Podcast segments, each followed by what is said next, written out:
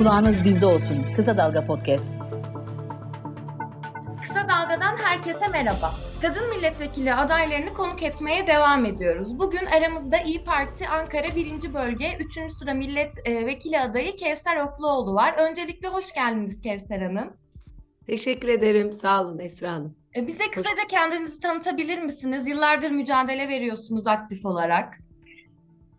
Ee, ben Ankaralıyım. Bir köylü çocuğuyum. Ee, hayalimi gerçekleştirdim ben. Asker oldum. Ee, 30 küsür sene o şanlı üniformayı giydim. Ee, yine bir erkek egemen, çok da sert bir erkek egemen kurumun içinde e, layıkıyla görev yaptım. Siyasete Genel Başkanım Sayın Meral Akşener'in o cumhuriyetçi, aydın, Atatürkçü kadın duruşuna inanarak ve ülkeyi refaha erdireceğine inanarak atıldım. Çankaya'da ilçe başkanlığı yaptım. Beş sene Çankaya'da kuruculuk yaptım. Ve bu dönemde milletvekilliği aday adaylığında e, başladım.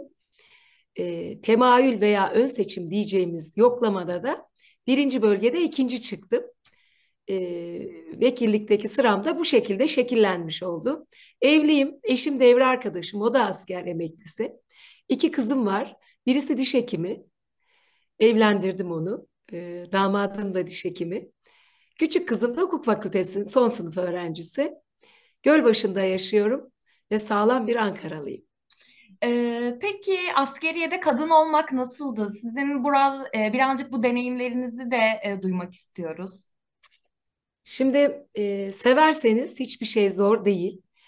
E, aslında orada da cinsiyetçi hareketlerle, söylemlerle, davranışlarla karşılaştım ama e, görevimi tanımlandığı üzerine yaptığım için çok da başarılı oldum. Mesela aslında e, insan olabilmekte. Bazen biz kadınlar da bu yönde işte e, pozitif ayrımcılık bazı yerlerde olmalı ama bir görev icra ederken asla olmamalı.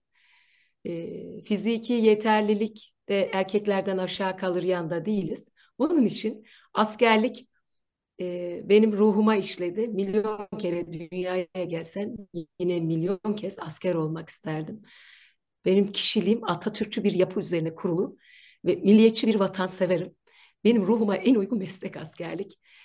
Onu şanla şerefle yaptım. E, her yaştan erkeğe komutanlık yaptım, amirlik yaptım. E, kadın askerler de oldu, subay ve astsubaylar ama sayıları azdı. Dilerim bu sayı da artar. Kadın isterse her şeyi yapar. Evet zorluklar yaşadım. Kadın olmanın güçlüklerini yaşadım. Çünkü tamamen erkek olan bir yapıya biz sayısal olarak az bir şekilde girdik ama çok e, mutlu oldum, başarılı oldum e, ve çok insan biriktirdik biz o meslekte. O onurlu mesleği her Türk kadınına da tavsiye ederim. Ee, şimdi kadın sayılarına girmişken ben birazcık da bu meclise ve adaylık sürecine gelmek istiyorum. 536 ee, adayla seçimlere giriyor İyi Parti ve bunların %39'unu kadınlar oluşturuyor. Aslında ortalamanın üzerinde ama oran olarak baktığımızda %25.9 e, kadın aday sayısı var. Ee, İyi Parti'nin ileriye dönük kadın kotasını %50'ye ulaştırmak gibi bir hedefi var mı? Şimdi e, Esra Hanım, eğer pozitif ayrımcılık e, diye söyleyecek olursak bunu kadın kotası değil de biz bunu cinsiyet kotası olarak adlandırıyoruz. Bazı ülkelerde de bu tam tersi erkekler için kullanılıyor. Toplumun yarısını oluşturan kadınların elbette her temsilde bu parlamento olabilir, icra makamları olabilir, karar verici merciler olabilir. Eşit olarak temsil edilmesi gerekir ki toplum tam tekamül gelişsin. Ee, özellikle şu önemli temsilde eşitlikte kadınların seçilebilir yerlerde sayıları e, eşit olmalı. Yani birinci bölgede 13 kadın vekil şey 13 inşallah öyle olur da önümüzdeki yıllarda 13 vekil var her parti için. Diyelim A partisinde seçilebilir vekil sayısı 6.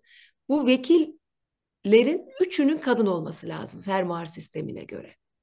İster temayüllü olsun. Bu temayüllü olursa daha objektif olur. Herkes çalışır. Ee, Öbür türlü bazen kontenjanlar giriyor giriyor araya ama yani seçilebilir yerde yarı yarıya olmalı. Aksi takdirde 13 vekilin işte seçilebilir bilir sayısı 4 o partide dördünü erkek koyup dörtten sonra isterseniz e, dokuzunu kadın koyun bir manası yok. Seçilebilir yerdeki gerçekçi olarak e, sayıda kadını koymak lazım. Ben dediğim gibi ön seçimle geldim. Teşkilattan geldiğim için buradayım. Ee, İyi Parti temsilde eşitliğe inanıyor her alanda. Dolayısıyla siyasi parti kanununda da e, değişiklik tekliflerimiz olacak önümüzdeki parlamentoda e, ve kadını her alanda eşitleyeceğiz. İnsan olarak görüyoruz biz, insan hakkı olarak değerlendiriyoruz. Herkes de böyle bakmalı. Kadın hakkı olarak değerlendirilmesinin nedeni kadınların her yönden e, geride bırakılmaları belki. Kimi zaman geleneklerden, e, kimi zaman işte örf ve adetten, kimi zaman mevzuatta olup uygulanmayan kanun ve yasalarda. Hı hı.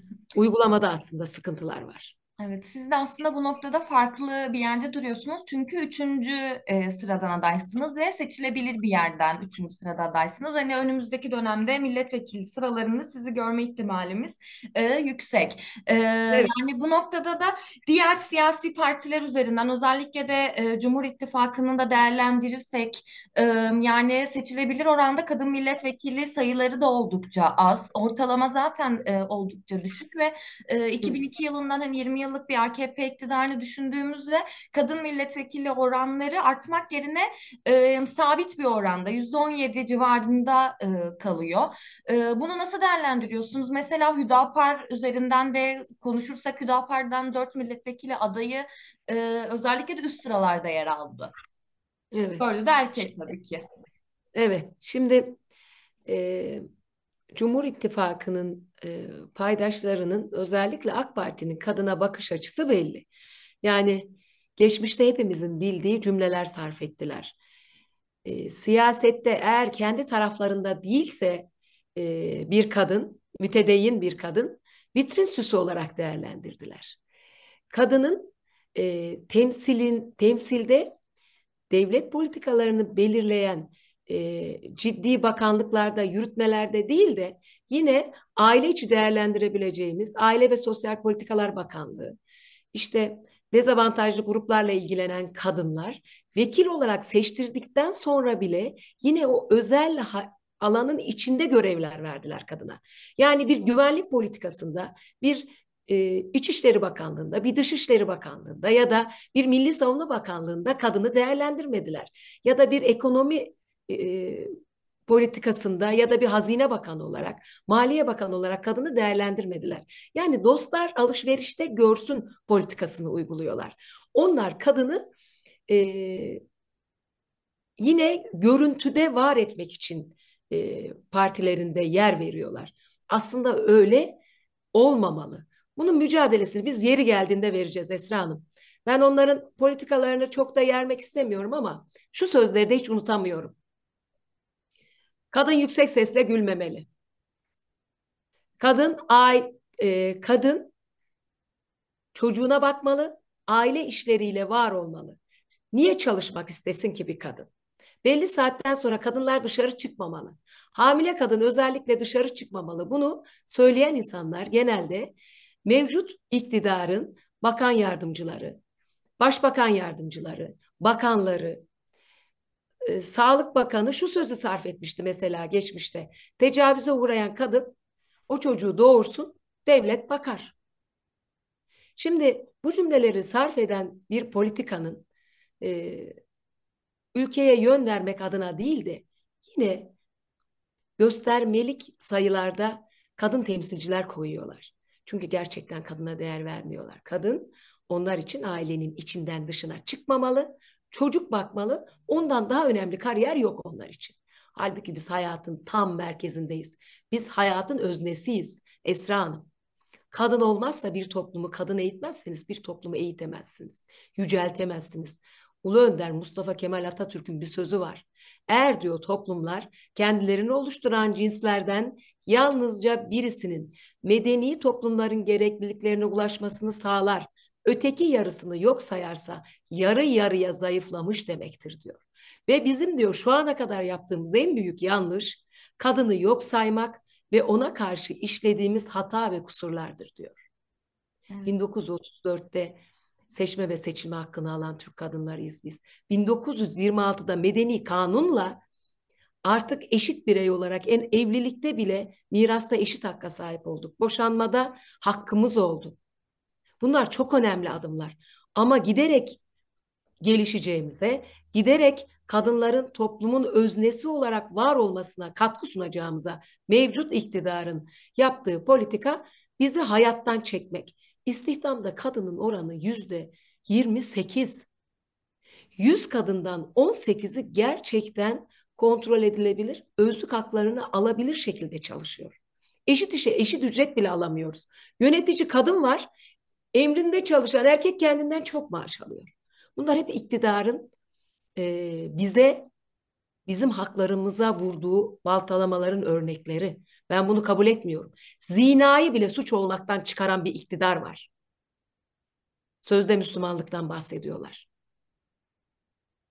Ailenin temel direğine balta vuran bir adımdır bu. Onun için yaptıkları gösterişten öteye gidemez. İçlerinde bir kadın vekil var. Özellikle İstanbul Sözleşmesi ile ilgili e, tek başına direnmeye çalışıyor. Muvaffak olmasını diliyorum. Hı hı. Ya zaten aslında 20 yıllık AKP iktidarının kadın politikalarını da değerlendirdik. Siz de dediğiniz İstanbul Sözleşmesi var. Yani e, günden güne her geçen yıl e, ileriye gitmek e, yerine e, kadın hakları törpüleniyor, tırpanlanıyor. Yeri geldiğinde de işte sözleşmelerden çekildi, e, çekiliniyor. İstanbul Sözleşmesi de bunlardan birisi. E, çıkma nedenlerini, nedenlerini de e, LGBT'ler üzerinden hedef gösterdiler. Şimdi meclise geldiğiniz takdirde e, e, İyi Parti'nin de ortak mutabakat metnini e, duyururken e, İstanbul Sözleşmesi'ne geri döneceğiz demişti. Buradan geri dönmek hiçbir maddesine dokunmadan e, geri dönmek mi peki? Bu çok önemli çünkü. Şimdi Esra Hanım İstanbul Sözleşmesi e, taraf ülkeler tarafından tespit edilmiş, belirlenmiş bir mutabakat. E, kadına karşı şiddetin önlenmesi ve aile içi şiddetin önlenmesine karşı mutabakat tam metni de bu. Bu metnin özünde şu var.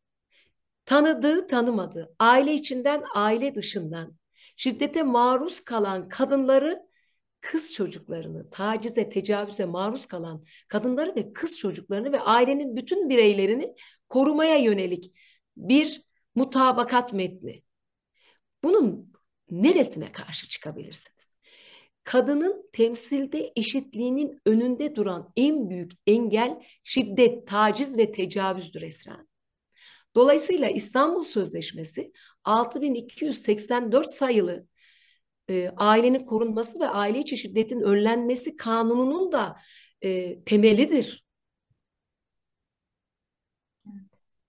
Biz iktidara geldiğimizde Genel Başkanımız Sayın Meral Akşener'in ilk taahhüdüdür. İstanbul Sözleşmesi'ni yeniden yürürlüğe koyacağız.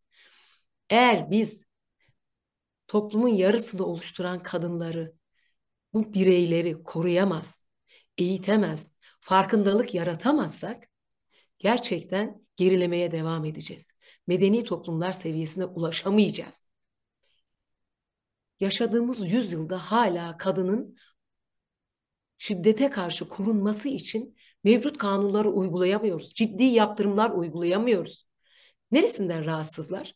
Kadına karşı şiddetin önlenmesiyle ilgili bir kanun bu. İnsan bunun neresinden rahatsız olabilir? Tedbir alınmasını istiyor. Bunun neresinden rahatsız olabilir? Şiddete uğrayan kadını, çocuğu koruyalım diyor. Onu tekrar sosyal yaşantıya katalım. Korkmasın, çekinmesin. Kadınlar nefes almak istiyor artık. Öldürülmekten korkuyor kadınlar. Boşandıkları eşlerin tarafından şiddete uğramaktan korkuyor. Rahat bir nefes alamıyorlar. Toplumun içine çıkamıyorlar. Bütün bunların önlenmesi ve buna karşı uluslararası sözleşmeye taraf olunmayı ve gerekirse denetlenmeyi öngören bir mutabakatta niye girdiniz, niye çıktınız? Biz kesinlikle uygulayacağız. Bununla ilgili bir şerhimiz de yok Esra Hanım.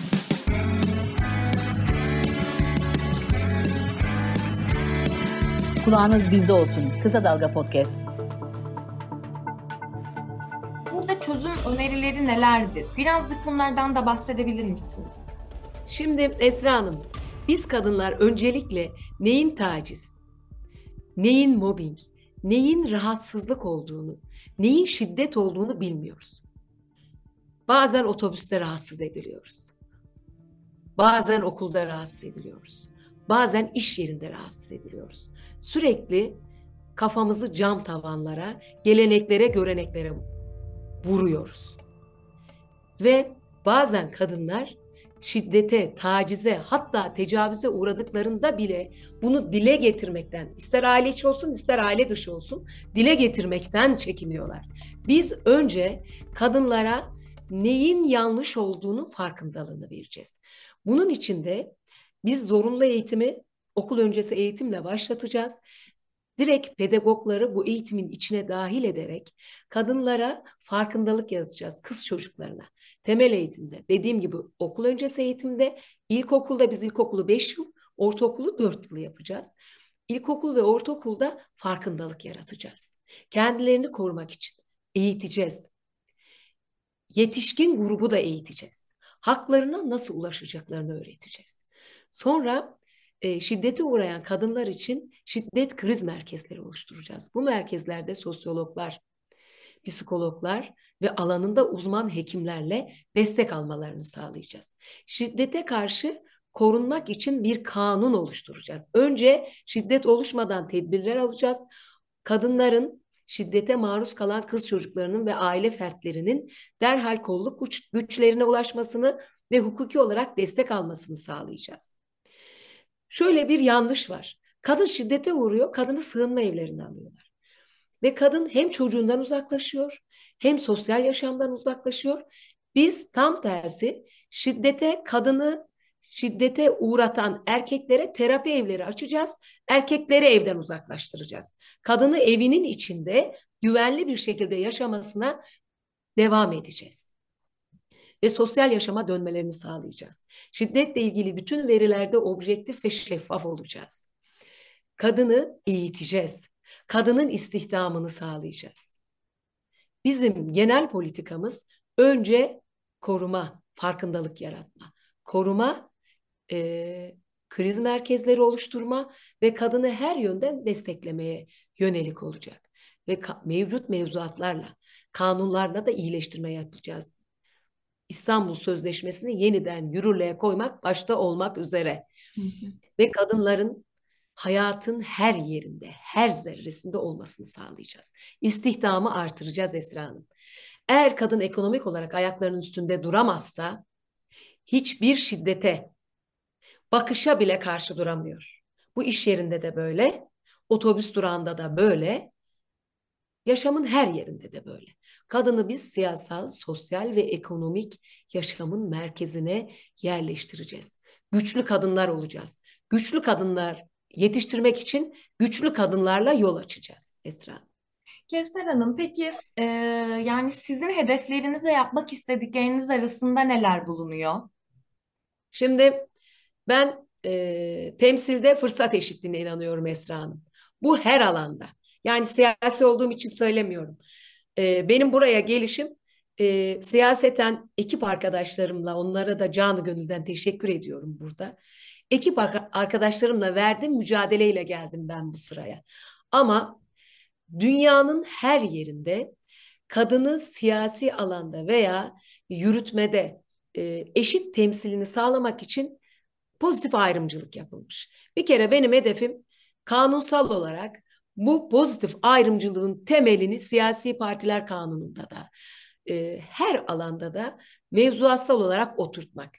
E, Fransa'da partiler seçime girdiğinde herhangi bir partinin milletvekili cinsiyet olarak biri diğerinden birden fazlaysa yani bir kadın kadının veya erkeğin sayısı di diğerinden iki fazlaysa parasal olarak yaptırım uyguluyorlar. Her şeyi yasal zemine oturtacağız. Pozitif ayrımcılığı anayasa ve kanunlarla garanti altına alacağız. Biz böyle adım atacağız. Ben bununla mücadele etmek istiyorum. Yani bu alanda e, hizmet etmek istiyorum. Benim asıl hedefim gerçekten kadını hak ettiği yere oturtabilmek. Bir de askeri geçmişimden kaynaklanan askeri kültürün, askeri liselerin, asker hastanelerinin e, geçmişten gelen kültürünü, geleneğini ve bütün birikimlerini yeniden yaşamın ortasına koyarak güçlü Türk milleti, güçlü ordu e, düsturundan hareketle onların da yeniden hayata katılmasını sağlamak istiyorum. Önce kadın. Bizim bir sloganımız var. Güçlü kadın, kadın güçlenirse vatan güçlenir diyoruz biz. Kadını güçlü kılacağız. Bunun içinde bir kadın genel başkan Sayın Meral Akşener'in e, liderliğinde ciddi şekilde adımlar atacağız. Benim hedefim bu. Önce kadınları güçlendireceğim. Sonra Balyono, Balyoz, Ergenekon gibi e, tarihi kumpaslarla e, bütün dünyaya nam salan önce Türk donanmasının, sonra kara kuvvetlerinin, hava kuvvetlerinin temel yapısına dinamit koyan her türlü yapılanmayla mücadele etmek için yeniden Atatürkçü, Cumhuriyet'in kazanımlarını benimsemiş, e, Cumhuriyet'in kurucu felsefesi ve iradesiyle yürüyen e, bir yapı oluşturmak istiyorum. Bunun için de mücadele etmek istiyorum her alanda ama. Ben Atatürk'ün ve Cumhuriyet'in kazanımlarıyla okumuş bir köylü çocuğuyum. Atatürk'e minnettarım.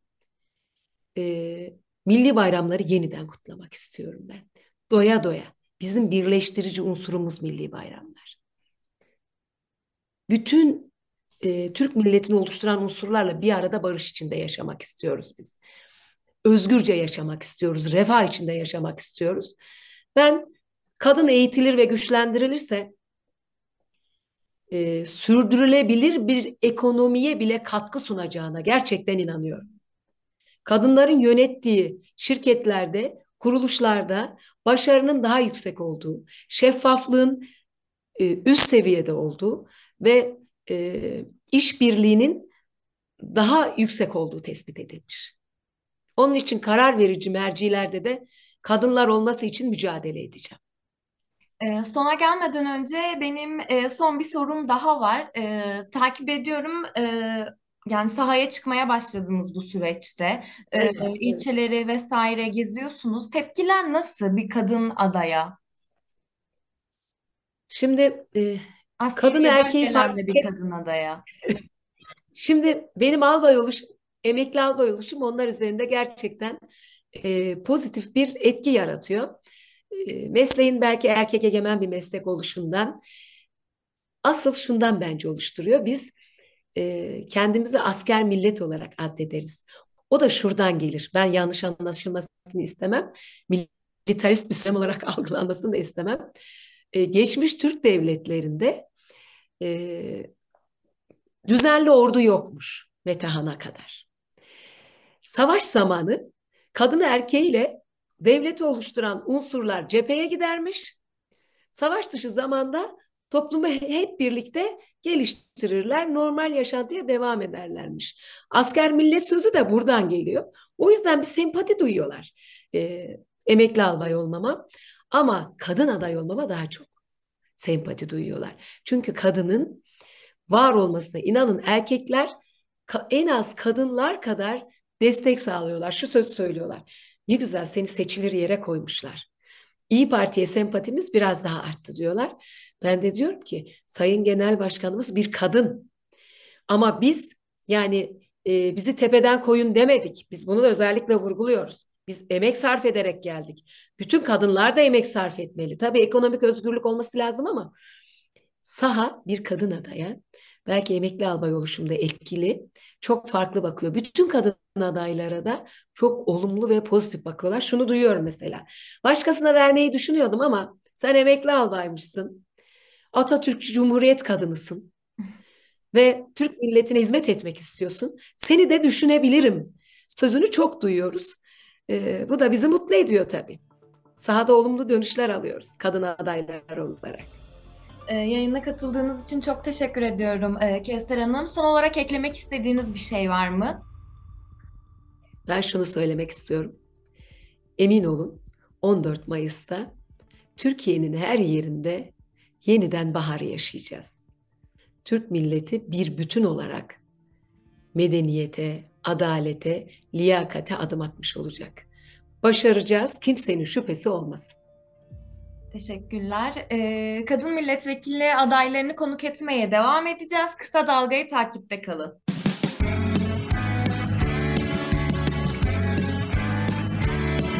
Kulağınız bizde olsun. Kısa Dalga Podcast.